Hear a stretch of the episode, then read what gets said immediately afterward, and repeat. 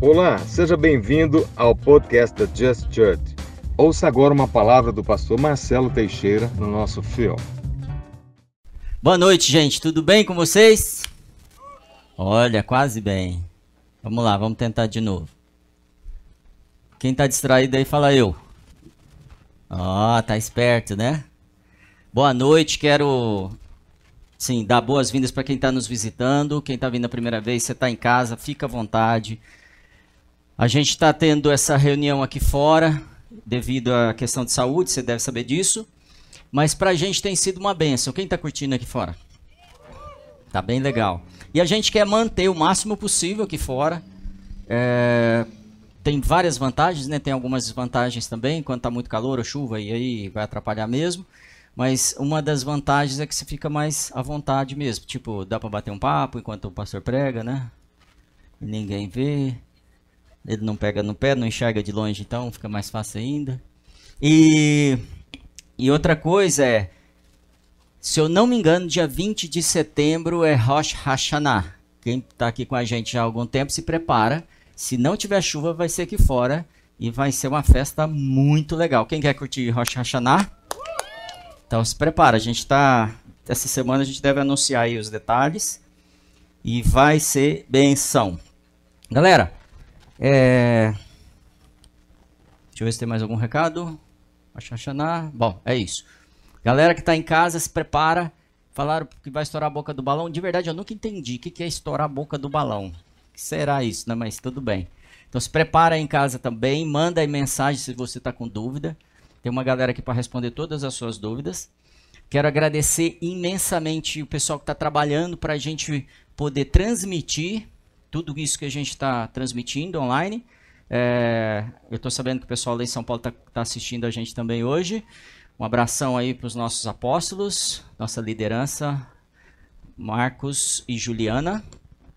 E para quem está trabalhando aqui, porque tudo isso foi montado para a gente poder curtir aqui, poder aproveitar, poder celebrar, poder exaltar Deus, poder e teve um monte de probleminhas hoje. Como sempre acontece em eventos, tem algumas surpresas, mas acabou dando tudo certo. Amém? Pode ser que a gente tenha mais surpresas. Se tiver, simplesmente a gente vai passar por isso. Porque Deus é bom e Ele tem cuidado da gente até aqui. Hoje a gente vai falar de um tema que mexeu com um monte de gente. Pastor, mas você vai falar sobre isso? Vai mexer num assunto que está tão latente? Galera, a gente já está trabalhando todos os assuntos que são importantes. Nós somos uma igreja contemporânea. Algumas pessoas vão ficar assim, ah, mas você devia falar sobre a saída do Egito e tal, e sei lá, Davi. A gente fala sobre isso o tempo todo. Só que a gente traz essas histórias relacionadas ao que a gente está vivendo hoje, senão vai ajudar pouco. Concorda com a gente? Concorda comigo? Então, a ideia é que nós possamos relacionar o que é princípio de Deus para a atualidade. Aí a gente se torna mais forte, mais preparado para resistir às astutas ciladas do, do de quem? É, desse aí, quiabo. Isso mesmo.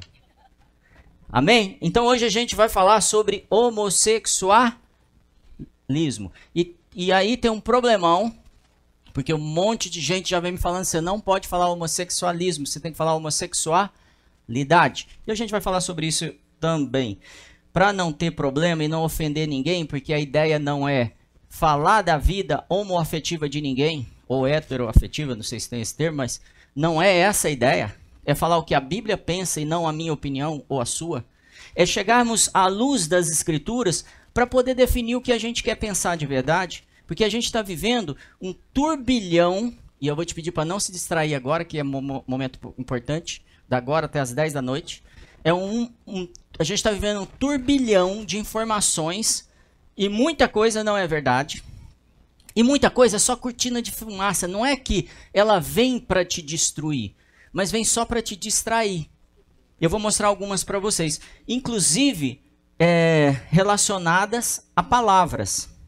Por exemplo, a, a, a palavra, o nome, a palavra Lúcifer. Você já ouviu esse nome? Lúcifer. Já ouviram? Viram ou não viram? Sim. Ah, só para saber que eu tô. Pois é, a gente aprendeu que Lúcifer é um nome de quem? do coisa ruim, não é isso? A gente aprendeu isso, tem até uma série que, que mostra um cara que ele é o, a manifestação desse coisa ruim aí, e a história vai se desenrolando como um cara estratégico e parece que ele vai se envolvendo no mundo natural, assim como se fosse uma pessoa mesmo. O problema é o seguinte: a palavra Lúcifer não é um nome próprio. Sabia disso? A gente atribuiu ao diabo o nome de carregador de luz. Que é isso que Lúcifer significa. Você já pensou você virar pro. Como é que você chamou ele aí? Capi o quê? Capiroto. Chamar, chegar pra esse cara, coisa ruim, e falar: Querido, você é o carregador de luz. Agora, vamos expulsar o carregador de luz. Não tem nada a ver. E por que, que a gente aprendeu isso? Porque houveram houve aí alguma interferência da questão da comunicação. Por exemplo, na Bíblia King James, quando ela é traduzida, o rei coloca Lúcifer como o coisa ruim. E aí tem dois erros de interpretação no texto de Isaías e de Ezequiel. Primeiro, que não está falando do diabo ali. Segundo, ixi, já deu problema, né? E segundo, que ele não fala carregador de luz ali, ele fala estrela da manhã. Então, estrela da manhã, no Novo Testamento e no Apocalipse, quem é a estrela da manhã? Fala o nome dele. Jesus. E hoje é um dia importante para exaltarmos o nome dele.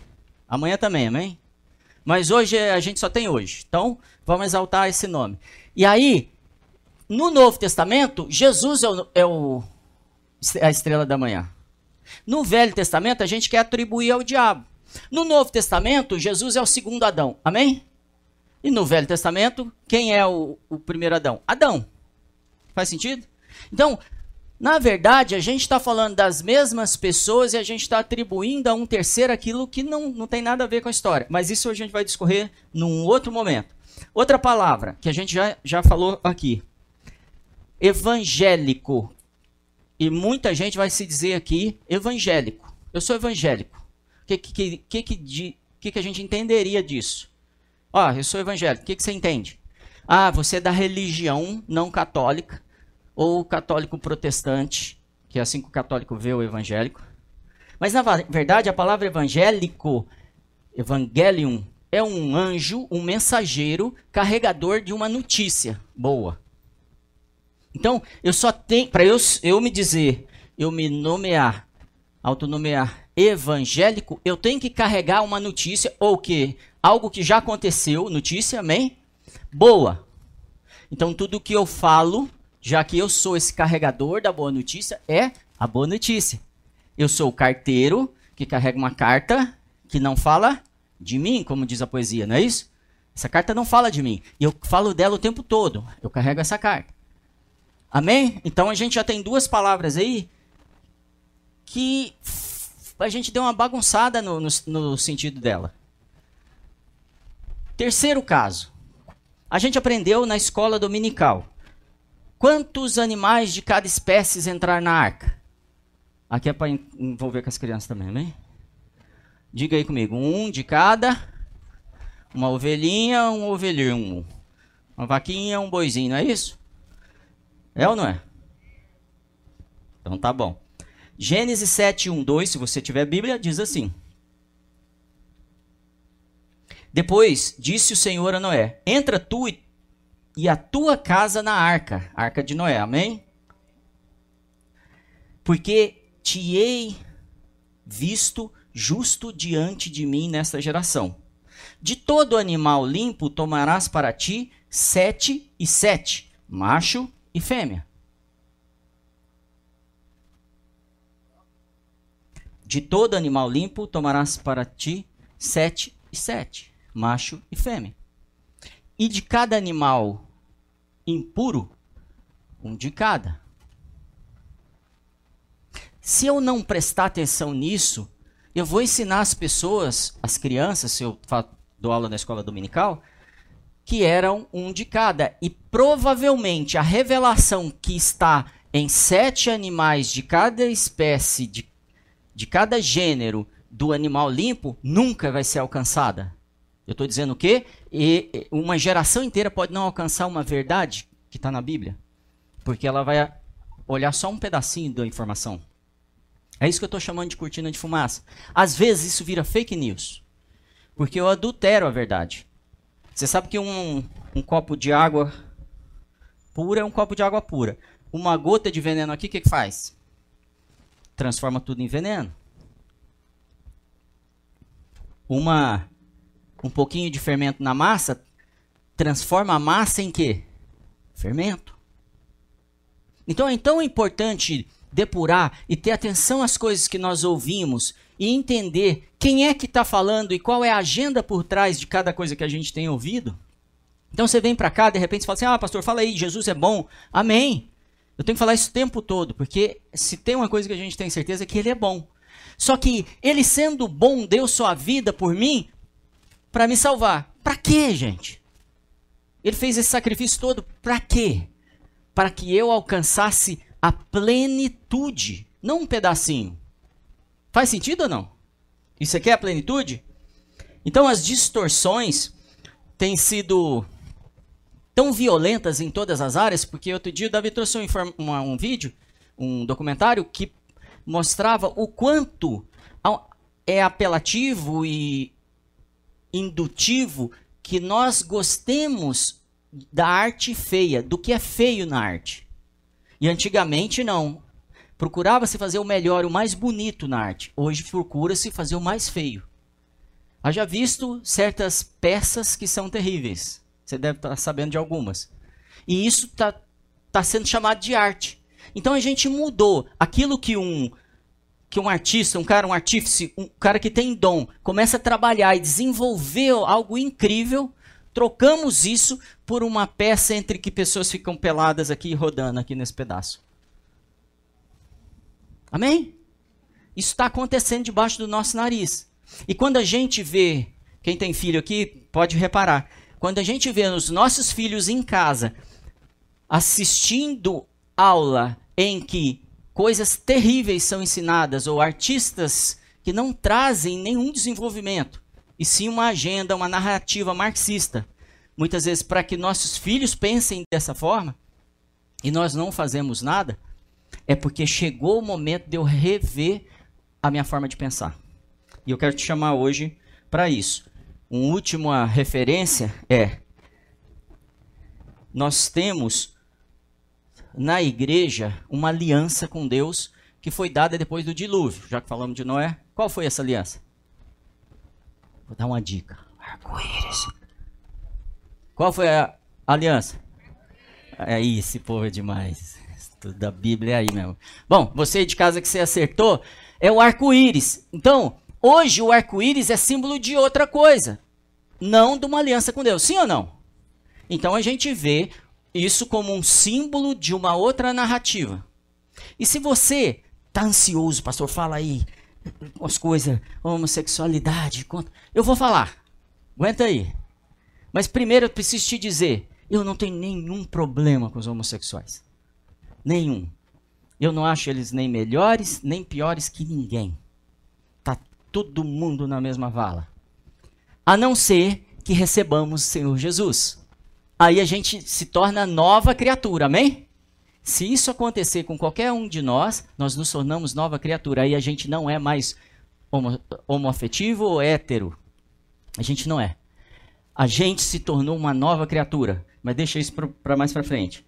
Então, falando de arco-íris, eu me lembro rapidamente dessa questão do, do movimento LGBT XYZ. QI, esqueci os nomes. Mas a gente lembra disso. E aqui, a proposta não é fazer crítica ou confronto, nada disso. A proposta é trazermos clareza ao que está acontecendo. Então, esse movimento, ele é um movimento que começa mais ou menos na, em 1964, após a Segunda Guerra, no, no, no auge dos hips, do movimento hip, que dois rapazes que moravam junto, inclusive eram vizinhos do Mike Brodor, que é um, um coach importante, cristão, Mike Brodor foi convidado para participar desse movimento. E nesse convite, o, Mike conta, o pastor Michael conta o seguinte: que esses dois, essas duas pessoas, esses dois rapazes, convidaram ele para tomar as áreas de influência da sociedade. E eles falaram assim: cara, a gente precisa se preparar para poder influenciar a sociedade e levar uma agenda homossexual. O que, que a gente vai fazer? A gente vai levantar e preparar pessoas importantes e colocar elas nas lideranças das esferas da sociedade. Por exemplo, em Hollywood. E eles fizeram isso. Na moda, fizeram também. Uh, na mídia, também fizeram. Na TV e tudo. E, e, e essa agenda foi tomando conta disso. E se você pensar, esses são os principais canais de influência da sociedade. Depois de um, que eu vou falar daqui a pouco, que é o maior de todos, que é a, a proposta deles derrubar esse último canal de influência. Então, esses canais que eles tomaram influenciaram outros canais, por exemplo, de, do mercado. Então, os produtos começam a ser afetados. Por quê? Porque precisa atender essa agenda. Também uh, a política começa a ser afetada. Porque a comunicação agora está na mão de um grupo que influencia a massa, a massa vai votar.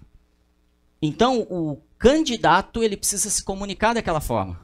Por isso que você está vendo polarização na política. Não é porque é esquerda e nem direita. Vou te falar a verdade, isso não está tão definido assim como parece que está. O que está definido são duas agendas uma agenda que eu vou falar já já e a agenda LGBT. Que tem essa proposta de afetar o, segundo canal que eu vou te contar. Então a gente viu que a agenda, essa agenda LGBT ou essa narrativa, ela propõe várias coisas e ela tomou vários movimentos para ela trouxe para perto para poder apoiar esses movimentos, para usar esses movimentos, ganhando força e influência em muitas áreas. Feminismo, racismo. E, e, e vem forte essa organização. Uma das agendas que está dentro do, do, do, feminismo, que eles estão controlando também, é a agenda abortiva. Já ouviu falar sobre isso, sobre aborto? E há alguns dias atrás, você deve ter acompanhado uma menina de 10 anos vivendo um problemão. Foi ou não foi? Uma menina de 10 anos grávida, abusada pelo tio, foi isso? Só me confirmar. Pelo tio. Cara, isso tava na mídia. E aí, a gente vai apoiar o aborto? Não vai apoiar o aborto? Vai apoiar o aborto? Vai. E aí, se a gente dividir aqui, provavelmente as opiniões são completamente diferentes, porque muitos de nós não estamos no lugar daquela menina. Então a gente vai pensar friamente e distante. E ok isso. É, é necessário ter opinião. Mas muitos passaram por abuso. Aqui nesse lugar, aí na em casa. Você que está assistindo esse vídeo, provavelmente, possivelmente, passou por algum tipo de abuso. Então você sabe o que essa menina passou. Mas a gente está distante para tomar a decisão. Então a primeira coisa que precisamos buscar, qual é o princípio disso? Para poder chegar a uma conclusão. Mas acima de tudo, nós como pessoas que estamos distantes, não podemos fazer muita coisa por ela? Podemos? Não podemos. Deveríamos tomar uma outra frente, que é interromper o que causa o abuso de criança, para que elas não engravidem. E pouco se falou sobre isso. Pouco se falou sobre pedofilia. Pouco se falou sobre os abusos dentro de casa. Pouco se falou sobre as crianças que estão sofrendo nos postos de gasolina, nas estradas. E sempre existiu isso. Mas a gente não se preocupou com isso a imprensa que não está preocupada com isso, que eu acabei de falar que tem uma, uma agenda clara, não se preocupou em trazer esse, esse assunto à tona e bater. Vamos acabar com essa história. Tá bom? Então eu quero ler, vou, preciso que você tenha paciência. Eu vou ler algumas coisas para que a gente, para que eu não é, fira a informação. É, falando de abuso infantil, ok? Vou te fazer uma pergunta direta. Você que está em casa, escreve aí. Você é a favor ou contra adulto ter relação sexual com criança?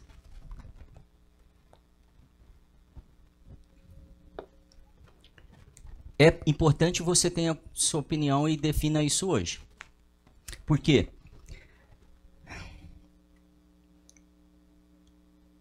Duzentos e cinquenta mil crianças. Repete comigo, 250 mil. É bastante? Se casaram de 2000 a 2010 nos Estados Unidos. 250 mil crianças, estou falando abaixo de 14 anos. 250 mil crianças casaram nos Estados Unidos. Estou falando Estados Unidos. Estou falando num país subdesenvolvido, não. 250 mil crianças se casaram com adultos. Por quê? Porque existe uma lei que se você abusar de uma criança e se casar com ela, você não pode ser preso por pedofilia. Mas a mídia não está falando sobre isso. Mas ninguém está interessado nisso. Mas a gente nem está pensando nisso porque a gente está preocupado quem que opinou a favor ou contra a gravidez da menina. Olha que coisa louca. Essa lei, em 2017, foi derrubada no Kentucky. Na sequência, foi derrubada em 2018 na Flórida. E agora, 18 estados nos Estados Unidos, em 18 estados, é proibido se casar com criança. Isso quer dizer o quê? Se você abusar de uma criança, você é acusado de pedofilia. Então, o escape era esse. Eu fazia é, uma estratégia, criava uma estratégia bem legal para eu poder não ser preso, caso com a criança. Outro problema. Você está ligado aí? Espero que você esteja acordado, porque hoje a gente vai falar coisa séria aqui. Essa criança não pode se separar até os 18 anos. Só depois dos 18 anos que ela pode pedir divórcio. Ela virou o que, gente? Escrava. Escrava sexual. Usando o que? A nossa lei. Usando a lei que os nossos é, políticos, aqueles que nós elegemos, definiram. Beleza? Vamos lá. É, então, quando os senadores entraram com esse pedido de lei, em especial no Kentucky, a pressão foi absurda contra eles. Pressão pesada. Inclusive, eles começaram a ser desmoralizados. Busca, assim, de é, erros deles e acusações, é, fake news, para poder prejudicá-los. Por quê? Porque eles estão se levantando contra uma agenda que já está estabelecida. Pastor, o que isso tem a ver com a Bíblia? Eu te prometo que isso tem tudo a ver com a Bíblia. Te prometo que isso tem tudo a ver com o teu papel cristão na terra de trazer o céu na terra. E buscar o reino em primeiro lugar e sua justiça ser estabelecida na terra. Amém? Vamos lá. E a mídia fez o quê? Nada. Agora eu vou ler um artigo, tá bom? Esse artigo está disponível na internet. Apesar disso, essa é uma parte do artigo. Temos, temos a comemorar um importante avanço em 2019. Em 12 de março, a Lei 13.811 alterou o artigo 1520 do Código Civil Brasileiro, proibindo o casamento de menores de 16 anos. Antes da reforma, o Código permitia o casamento em princípio para qualquer idade, em caso de gravidez ou para evitar o cumprimento de pena criminal. A nova lei, no entanto, não revogou a exceção que permite casar-se aos 16 anos. O casamento nessa idade, porém, também contribui de maneira significativa para a evasão escolar das jovens adolescentes. Apenas pouco mais da metade das meninas no Brasil hoje concluem ensino médio, que abarca jovens da faixa etária dos 16 aos 18 anos. No Brasil, até 2019, março, 12 de março de 2019, também era tudo liberado. Olha que coisa louca. Então, quando nós, nós temos uma mudança tão radical na lei. Quem sabia disso? Que a lei mudou em 12 de março de 2019. E aí em casa? Galera, a gente não está sabendo, porque não é importante que isso seja falado.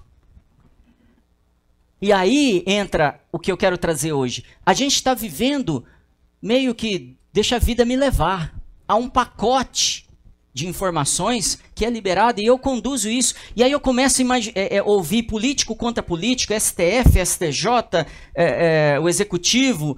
O, o, o, e aí eu começo a falar, é um é, é certo, outro é errado. E, na verdade, eu só estou confuso. É só a cortina de fumaça para eu não saber o que está acontecendo. É muito sério. E nós estamos sendo entregues a essa situação. Depois desse tipo de abuso, porque essas crianças estão sendo abusadas constantemente e dentro de casa muitas vezes?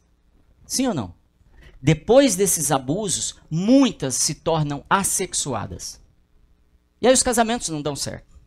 muitas carregam transtornos e aí muito a gente fica assim: "Ah, mas a menina estava grávida, tirou o filho, tá tudo bem". Querido, não tá tudo bem. Ah, mas tem um psicólogo. Querido, pergunta pro psicólogo como vai ser isso. Quem já foi abusado sabe o problema que isso carrega por muito tempo. Tem cura, tem libertação? Tem. Mas não é simples. Porque você abre feridas e, e uma forma de pensar nessas pessoas que vai afetar o que no futuro? A família. Que é o objetivo de, de, de destruição dessa agenda. Destruir a instituição família. A partir do momento que destruímos a instituição família, o último canal de influência dos jovens e das crianças é destruído. E aí, inclusive de adultos, e aí a gente se alimenta 100% da narrativa e da agenda que está sendo disposta hoje em todos os canais. A gente não tem mais um, uma oportunidade de, de ter uma informação diferente. Talvez nem bíblica. Por isso que é tanta coisa contra a igreja, qualquer um que se levanta. Porque a última chave, a última barreira para esse movimento que vem do inferno para destruir as famílias é a igreja. Mas não tem igreja sã sem família sã. Então hoje a gente vai trabalhar um pouco disso. Como é que, como é que as coisas funcionam? É, nós, como Just, a gente não acredita num monte de coisa que fala. Por isso que a gente tem se posicionado. A gente não acredita no racismo. Ele existe? Existe. Mas a gente não acredita nele. Porque nós não cremos em raças. Nós cremos na raça humana. A gente não crê em raça negra, raça branca. Não cremos nisso. Não é bíblico, é anti-intuitivo isso. Até porque, se você fizer um estudo do brasileiro, eu não sei se sobra fora no sul do país, porque eu já vi o estudo, algumas pessoas que não têm índio e negro no seu sangue. Então não dá para a gente trabalhar assim. E voltando a essa questão do abuso, é, a gente fala pouco sobre pedofilia. Parece que dá medo. E agora a agenda está trazendo assim: ah, mas o pedófilo é só um doente. Daqui a pouco vai ser tranquilo, eu não posso fazer nada porque eu vou constranger o pedófilo. E se ele for doente, o que, que a gente deveria fazer? Tratar como um doente, protegendo quem precisa ser protegido. Pode ser que tenha que ser internado. O assunto ficou sério, né? Amém? Vocês estão assustados ainda? E aí, então, vou, vamos aliviar. Voltando àquele jogo de palavras, amém? Eu fui buscar essa questão do homossexualismo e homossexualidade. Por que, que eu estou que eu trazendo isso? Porque um dia eu estava numa reunião de executivos, vários executivos na mesa, e alguém falou alguma coisa e eu falei, ah, mas isso tem um, um viés do homossexualismo. Ele falou, absurdo você falar isso. Que isso, Marcelo? Você é homofóbico. Não pode falar homossexualismo. Cara, de verdade, eu me senti mal pra caramba. Falei, cara, eu devo ser homofóbico mesmo, tô, tô acusando as pessoas de algo muito ruim. Eu falei, mas por quê? Ele falou, porque homossexualismo denota doença. E a relação homoafetiva não é uma doença. Eu falei, também acho que não é. Ele falou, então, se não é, você está acusando de doença, ou seja, você está inferiorizando o homossexual. Hum, então, desculpa. Mas eu fui buscar de verdade, se a gente não está falando algo errado, porque não fazia sentido, mesmo depois da explicação. Então, quando a gente busca esse verbete, ismo, ou o sufixo, né? Ismo, que é o que ele diz que denota doença, é, isso é utilizado para definir uma filosofia, uma ideologia ou um movimento social. Falei, mas será que esse, esse, esse dicionário errou? E aí eu fui buscar outras palavras, por exemplo, atletismo, humanismo, globalismo, marxismo, batismo, romantismo, iluminismo, profissionalismo e constitucionalismo. E nenhuma fala de doença, amém? Então, lógico, eu comecei a perceber, cara, eles lançaram uma informação em mim que me sinto segurão, o, o sabedorzão, e, e eu balancei, falei, uau, sou do mal mesmo. E naquele momento eu me submeti a tudo que ele falava e comecei a absorver uma mentalidade de uma agenda que está pronta. Primeiro me faz, me faz com que eu me sinta inseguro e depois faz com que eu absorva a, a ideia deles. porque eu já me considerei errado. Então você está certo. Fez sentido para você essa história? Então, na verdade, é uma estratégia. E voltando à questão do fato da igreja e como a igreja vê o gay, e é importante que você saiba que a minha opinião não importa, eu queria que você abrisse sua Bíblia. Bora trabalhar um pouquinho? Abre aí. Mas abre mesmo. Abre em Romanos 1.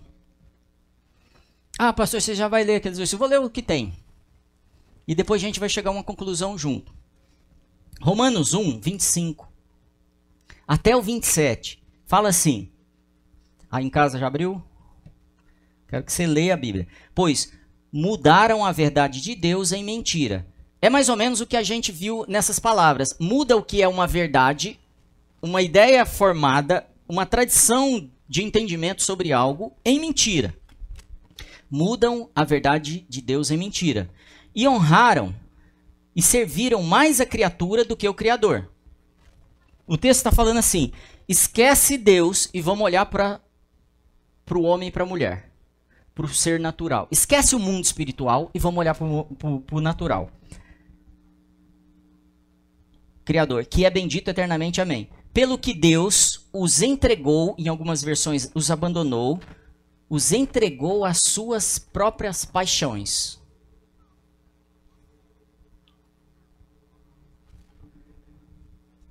infames, porque até as suas mulheres mudaram o uso natural no contrário à natureza.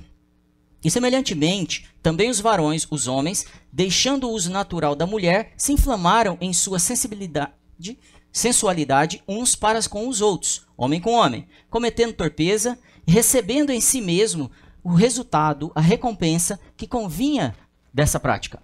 Algumas versões do erro. Galera, que, que Deus está trazendo aqui através do livro de Romanos, no capítulo 1? Seguinte, a galera não queria saber de mim. Eles queriam saber só deles. Corpo, natural, físico. E eles começaram com as práticas lá que não foram as que eu planejei. Na sua Bíblia está falando isso aí? E aí o que, que eu fiz? Beleza, segue aí. E Deus deixou, entregou os homens e as mulheres às suas próprias vontades. A verdade é o seguinte: não tem novidade nenhuma, porque desde Adão é assim.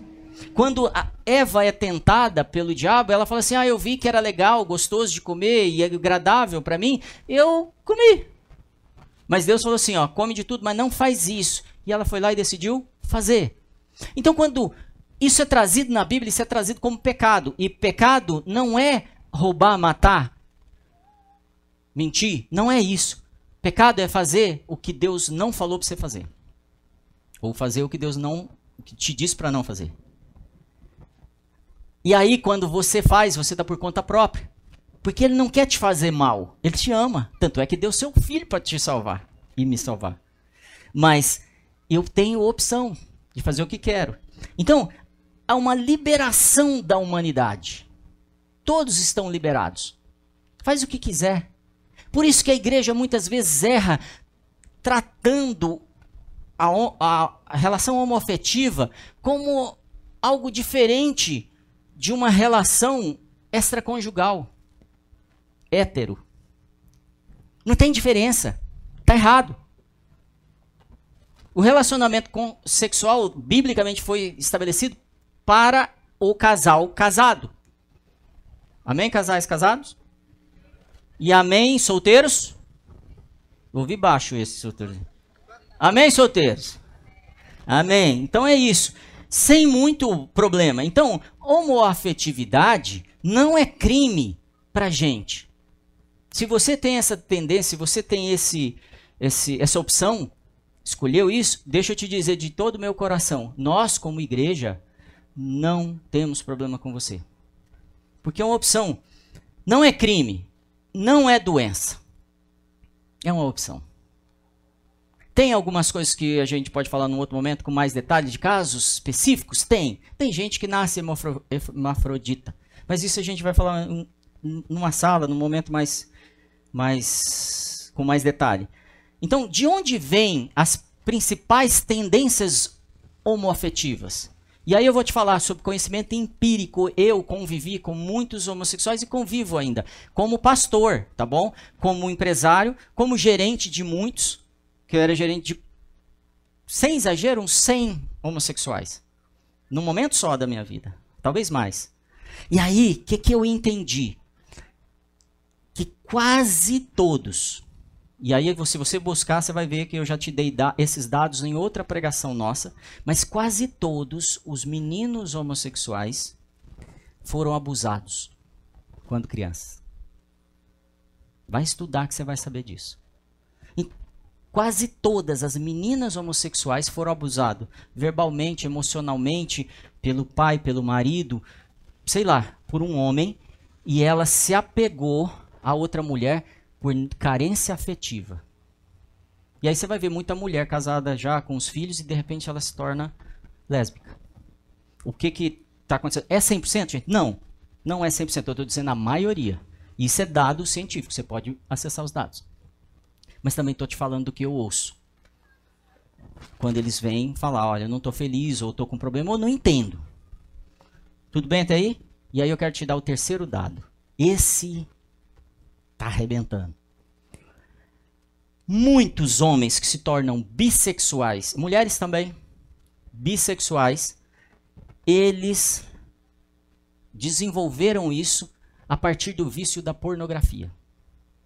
Isso eu ouço de muitos homens, principalmente, falando: Cara, hoje eu sinto atração por homem. Foi só eu começar a viver o mundo da pornografia. Eu comecei, igualzinho o texto de Romanos fala, eu comecei a focar tanto no corpo, no natural, que era, no caso, se é o homem da mulher, e agora eu, eu desejo os homens também. E aí você deve saber de muitos casais que o marido ou a mulher se tornou bissexual. Ou optou pela opção homossexual. Tá assustado? Então eu posso ter meu posicionamento. Eu não estou trazendo ele hoje aqui, tá? Você pode ter o teu. E eu acho que todos têm que ter.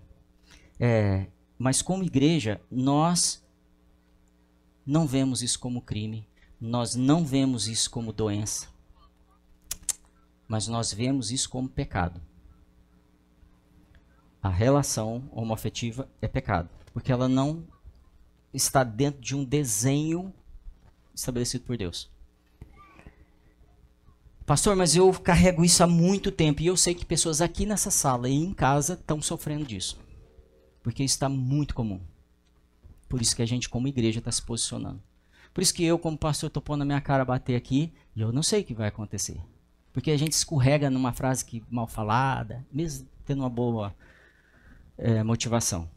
Mas deixa eu te dizer: se você tem essa tendência, esse desejo, essa atração por pessoas do mesmo sexo, não quer dizer que você está liberado a, a, a viver assim.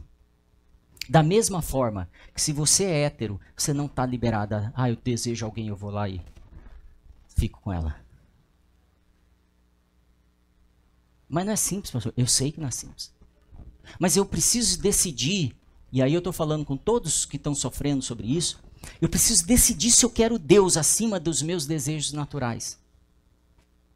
Porque se eu for casado e de repente a minha esposa, é, ou você é uma mulher, ou seu marido não pode ter um relacionamento sexual por qualquer motivo, por uma doença, por... o que, que você vai fazer?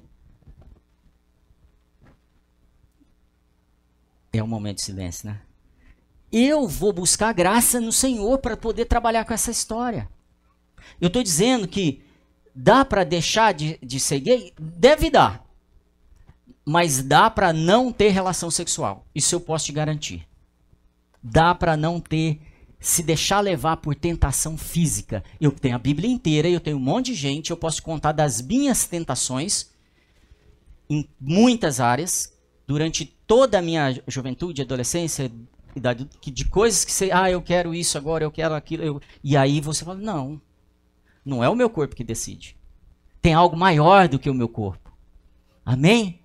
Tá fazendo sentido isso para você? Então, é, se arrependa. E arrepender é mudar de, de, de, pensamento. E a mudança de pensamento vem pela verdade, pelas coisas que eu adquiro para poder. Então eu tenho que falar assim, cara, eu não quero essa prática e eu preciso adquirir mais, mais informações. Eu vou colar em quem pode me ajudar para mudar minha mente, para eu me arrepender, porque eu sei que a partir daí o favor de Deus me ajuda. Porque ele falou que me ajudaria. Em qualquer coisa. Não tem mais pecadinho, pecadão. Você sabia disso? Então é isso. Outra coisa rápida que eu queria trazer. Alguns perguntam assim, pastor, eu vejo e, e, pessoas que estão com baixa esperança de mudar de vida nesse sentido. Eu vejo ex cego, ex morto na Bíblia, ex tudo, mas eu não vejo ex gay. E aqui eu não estou propondo cura gay, tá? Pelo amor de Deus. E aí, eu, eu vou trazer um texto para você e é pesado esse texto, mas é importante que é libertador. E está em 1 Coríntios 6. Abre lá.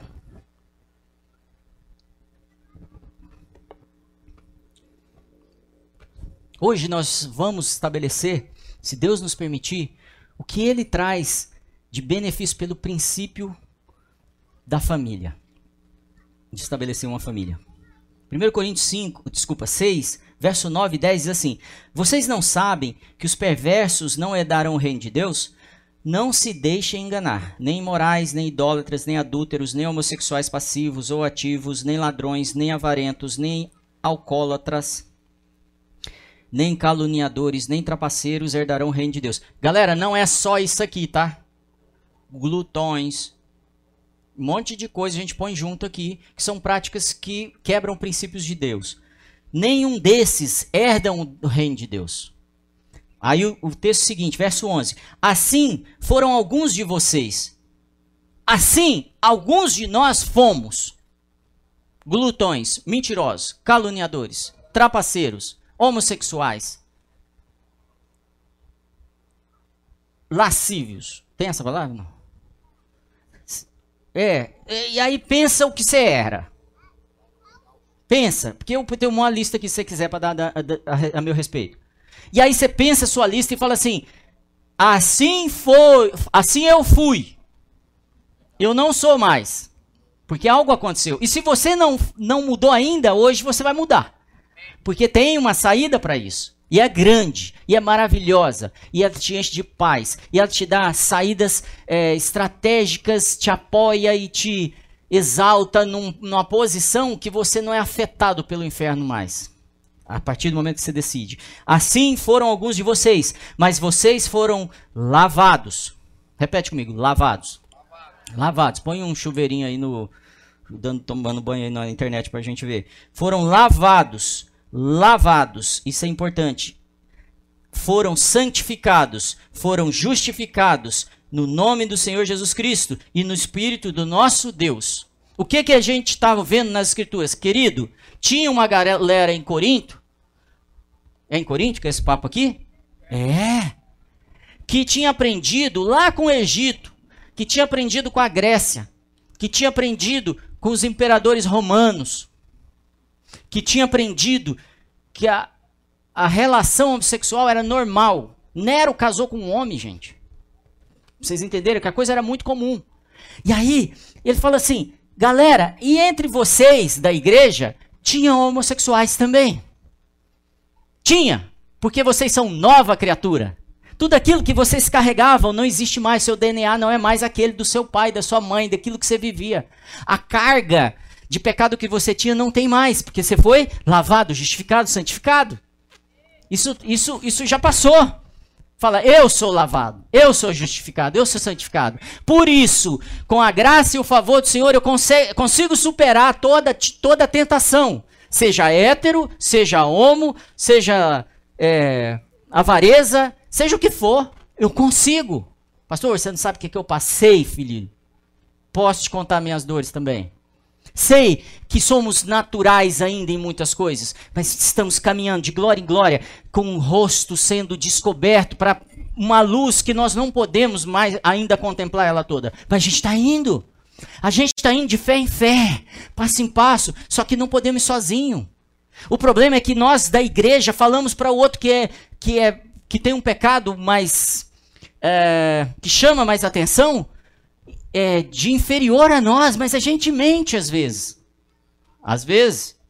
E, e é a mesma coisa, é pecado. Mas nós fomos purificados. Então, quando caímos, quando somos tentados a pecar, nós encostamos no irmão, confessamos nosso pecado, me ajuda, a gente ora e a gente caminha. Por isso que a igreja precisa abraçar todos. Mas não, entenda o seguinte, repetindo, nós não aprovamos o pecado como igreja. Nenhum de nós, em nós, amém?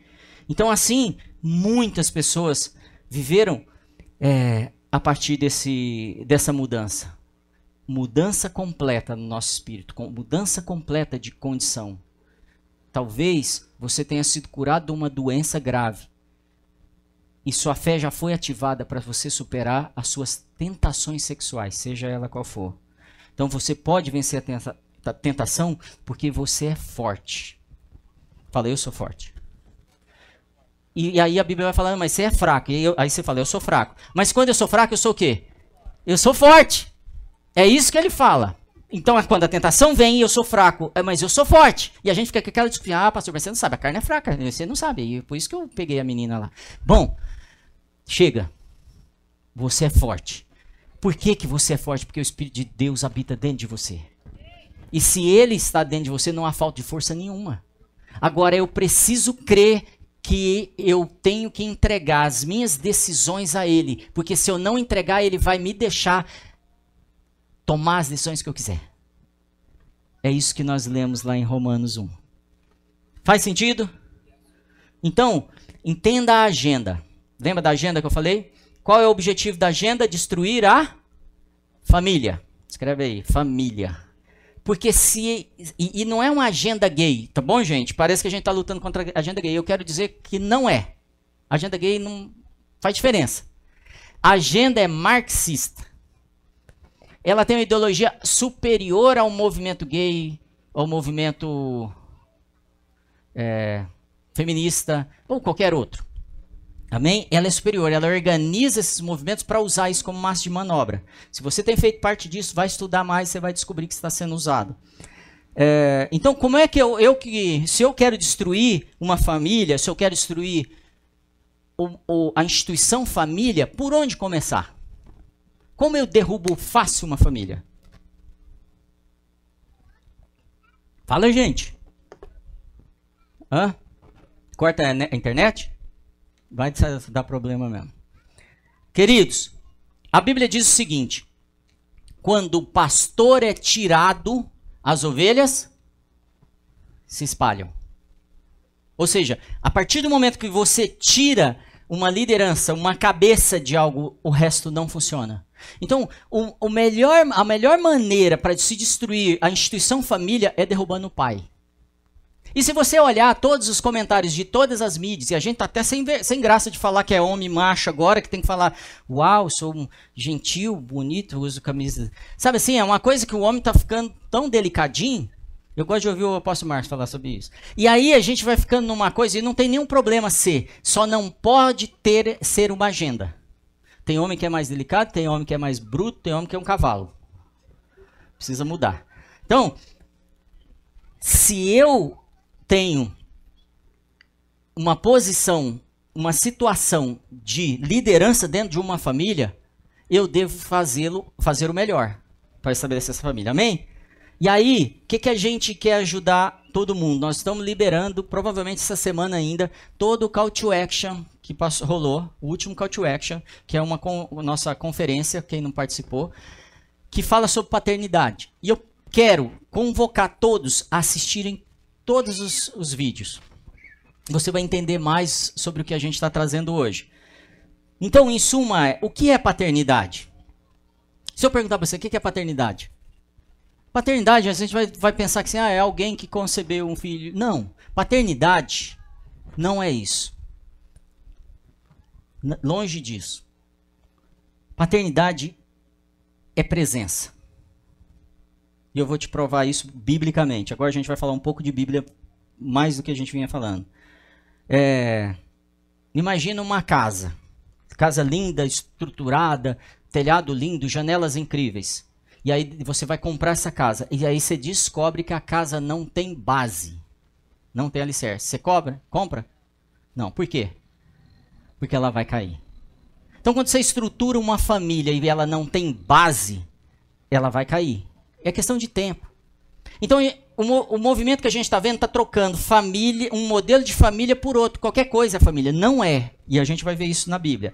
E aí, esse, essa questão da casa, você vai ler em Mateus 7, 24 a 27, que a casa construída na areia, quando vem o vento, a chuva, o que, que ela faz? Cai. Então, quando Deus cria a raça humana, Ele está criando uma casa. Por isso que eu trouxe essa analogia. Ele está criando uma estrutura e ela tem princípios e lógica. E aí o que, que acontece?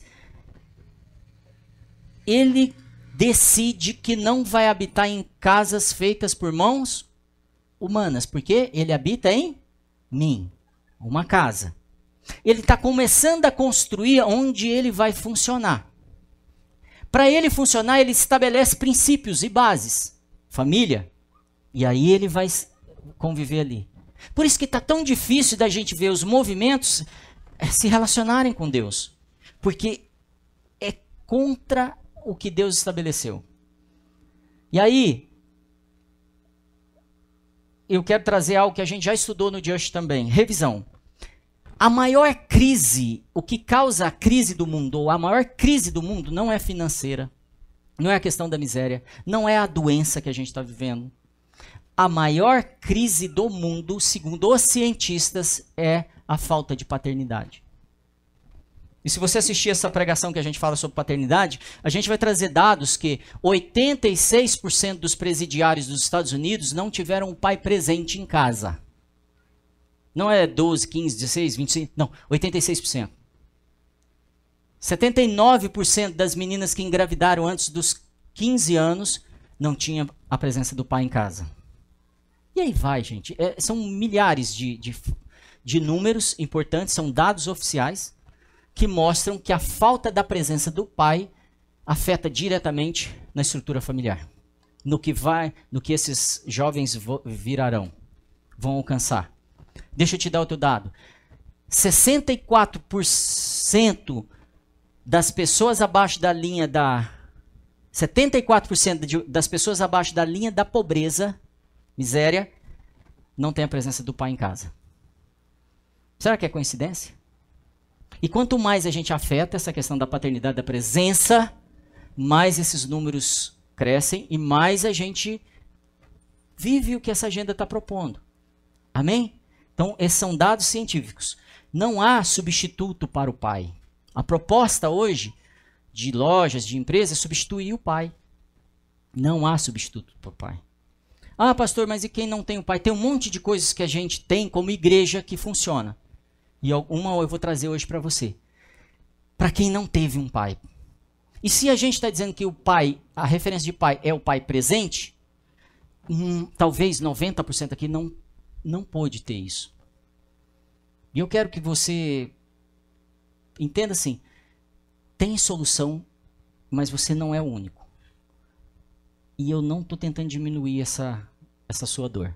Mas estou te dizendo que você pode mudar a próxima geração. E a gente pode caminhar juntos para isso. A gente está vendo pessoas redefinindo casamento. A gente está vendo pessoas redefinindo família. A gente está dizendo que duas mães vão ser o melhor modelo para uma família. A mãe não vai substituir o pai. A mãe tem o papel dela, o pai tem o papel dele. Deus decidiu assim. E a gente vai explorar isso, vai ficar cada vez mais claro. Agora, tem algo que eu queria te esclarecer. Porque muitos de nós pensam,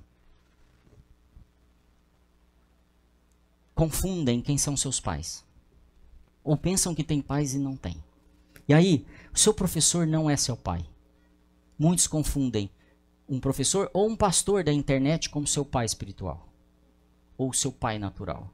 Aquele cara que você estudou, esse cara é meu pai. Não é seu pai ele te alfabetiza, ele te ensina. Seu guardião não é seu pai. Talvez um tio, um primo, um irmão mais velho te protegeu e foi seu guardião, te ajudou. Ele não é seu pai.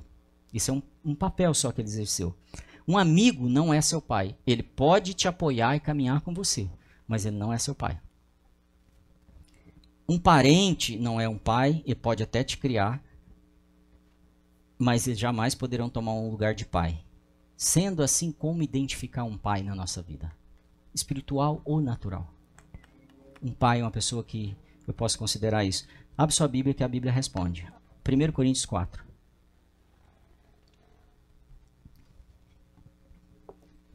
Hoje eu falei que a gente vai ver o que a Bíblia revela para nós.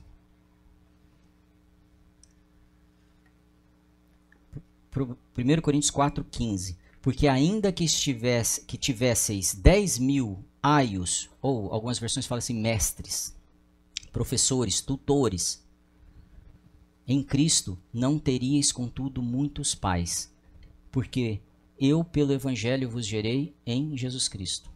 Paulo está falando assim, ó. Apesar de vocês aprenderem um monte de coisa com um monte de gente, um monte de gente ajudar vocês, vocês caminharam com um monte de gente. Um monte de gente sustentou, financiou vocês, investiu, protegeu. Vocês têm muitos, mas vocês não têm muitos pais. Eu fui pai de vocês. Eu sou pai de vocês. E aí ele vai explicar como que ele define a paternidade. Admoesto-vos, portanto, que sejais meus imitadores. A diferença de um professor para um pai é que o pai vai falar assim: faz o que eu faço, anda comigo, fala como eu falo, haja como eu ajo, caminha comigo e eu te mostro. E aí muita gente vai pensar, mas isso é contrassenso, porque é, e a minha identidade? O pai vai falar para o filho qual é o caminho dele, do filho que ele deve andar, não o caminho do pai. Mas até lá ele se desenvolve imitando o pai. Criança não aprende imitando o pai? Ou criança aprende o que a gente fala? Então isso já é intrínseco na gente. A gente aprende imitando alguém. Imitando. É aquele que eu imito, que eu faço igual, que é o meu pai. E aí eu quero perguntar para os pais que estão aqui presentes, nos pais que estão em casa. Dá, tá dando para te imitar? Você tem sustentado, além de proteção, tudo que você tem oferecido para os seus filhos, você tem falado assim, filho, pode me imitar. Espiritualmente, líderes espirituais, vocês podem falar assim, me imita. Olha a minha agenda e me imita. Ou então você é um mestre ou você é um evangelista, não sei. Mas talvez você não seja um pai. Por quê? Porque ainda não tem gente podendo te imitar. E essa é uma noite. A banda pode vir, favor. Essa é uma noite que eu quero que você comece a pensar como pai e como filho. Porque é muito claro que a ausência de pais nas casas, ou na igreja mesmo, tem nos tornado órfãos, com pai em casa. Tem nos tornado sem referência. A gente começa a imitar todo mundo. E a gente começa a copiar todo mundo. E Paulo fala assim: sejam meus imitadores. Um dia, tava, um dia não, várias vezes que eu trago esse texto, às vezes eu estou estudando isso, a pessoa fala assim: ah, mas é para imitar Jesus. Não, Paulo não está falando imita Jesus. Sejam meus imitadores. Porque o meu pai é Jesus, eu imito ele. Vocês não têm esse acesso, vocês não convivem com ele como eu convivi. Eu fui evangelizado por ele, ele fala. Eu tive essa oportunidade. Então a, a vocês é dado o Paulo para vocês imitar. E depois de Paulo, o Timóteo para vocês imitar. E depois, e depois, até um pai espiritual. E hoje é um dia de cura e libertação. Lá dentro mesmo. Porque as nossas relações com os nossos pais, no geral, não foi boa. Não foi boa. Provavelmente você pode até dizer assim: ó, eu tenho vergonha da minha genética. Eu tenho vergonha de, do meu sobrenome. Eu tenho vergonha. Ou, não tenho vergonha, mas não é o que eu busquei. Eu estou trazendo tudo isso para que entendamos que nós temos problemas maiores para resolver, para chegar nas questões pequenas que a gente está discutindo. E eu quero te convocar para ser um pai e diminuir a criminalidade na próxima geração. Para ser um pai mesmo na sua casa e de, acabar com os abortos de crianças de 10 anos, porque nós ensinamos os nossos meninos que não se abusa das meninas. Porque nós ensinamos as nossas meninas que elas não precisam seduzir os meninos para ter valor. Que nós ensinamos que não é porque você tem um diploma ou não tem um diploma que você é mais ou você é menos. Porque oportunidades talvez não tenha batido na porta e você não, você tem valor. Você é importante, você você é o cara que vai mudar a próxima. Não é o presidente, gente. Eu tenho orado muito para que Deus dê dois presidentes, um para os Estados Unidos e um para o Brasil. Eu não queria que o Trump e que o Bolsonaro ganhassem. Eu acho que é outra fase, a gente está em outro momento e eu ach, achei eles incríveis, porque eles vieram meter o pé num monte de coisa que precisava ser metido o pé. Mas nós precisamos de, agora de outro nível de maturidade, de sensibilidade, homens inabaláveis, como esses caras são em algumas coisas, mas homens estratégicos que entendem esses princípios claramente e falam assim: ah, eu vou mudar essas peças porque eu vou restaurar as famílias. Vou mudar as leis como essa lei foi mudada no ano passado, mas não é uma ou duas, não, vou mudar tudo. Só que quem vai fazer isso somos nós. Ele só vai representar a gente. Quero ler um último versículo com você. Malaquias 4, 6 diz assim: E converterá o coração dos pais aos filhos e o coração dos filhos aos pais, para que eu, eu, Deus, não venha e fira a terra com maldição. Eu gosto de usar a palavra maldição no sentido assim: ausência de Deus é maldição. A gente já tem problema demais se Deus não estiver ali. Já é maldição. Então, quando Deus deixa a gente na própria vontade, a gente está lotado de problema, doença, tudo.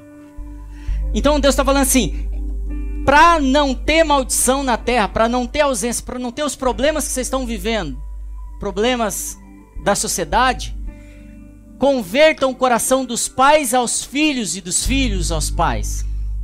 E vocês vão ter uma terra abençoada. E aí vocês não vão discutir tudo isso que vocês estão discutindo. Vocês não vão viver tudo isso que vocês estão vivendo. A criminalidade, as, as cadeias vão esvaziar. É muito sério, ou não é? Você quer um exemplo? Vou dar um exemplo prático. Rio de Janeiro. O Rio de Janeiro propôs em toda a sua agenda, em tudo que ele vem fazendo, destruir a família.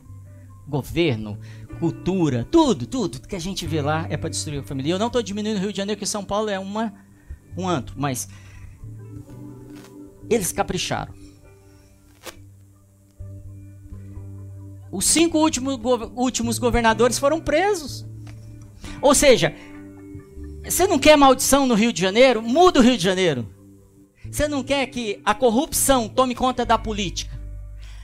A milícia tome conta dos pobres.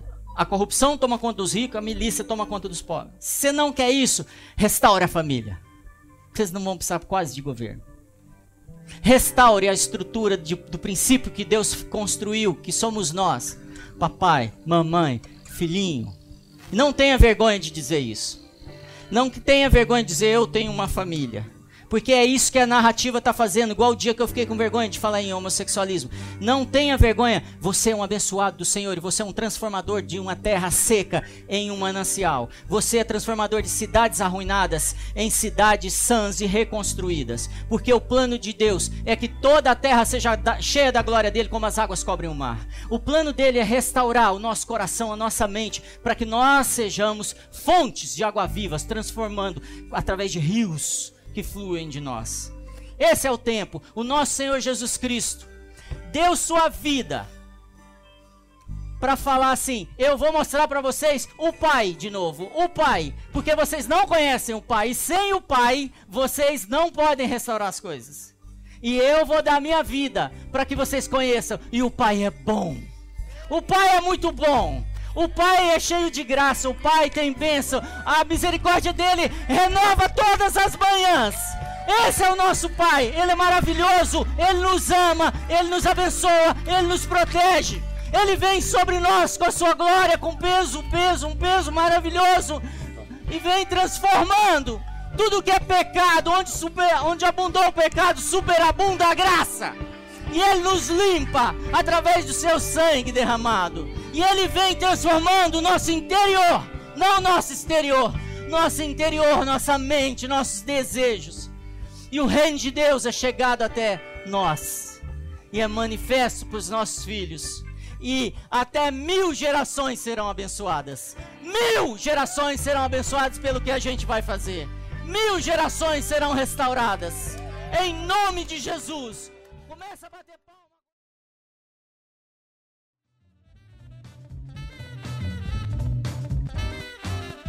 Muito obrigado por acompanhar. Continue ouvindo e sendo edificado aqui no nosso podcast ou através do nosso YouTube. Lembre-se de compartilhar com seus amigos e sua família. Deus o abençoe.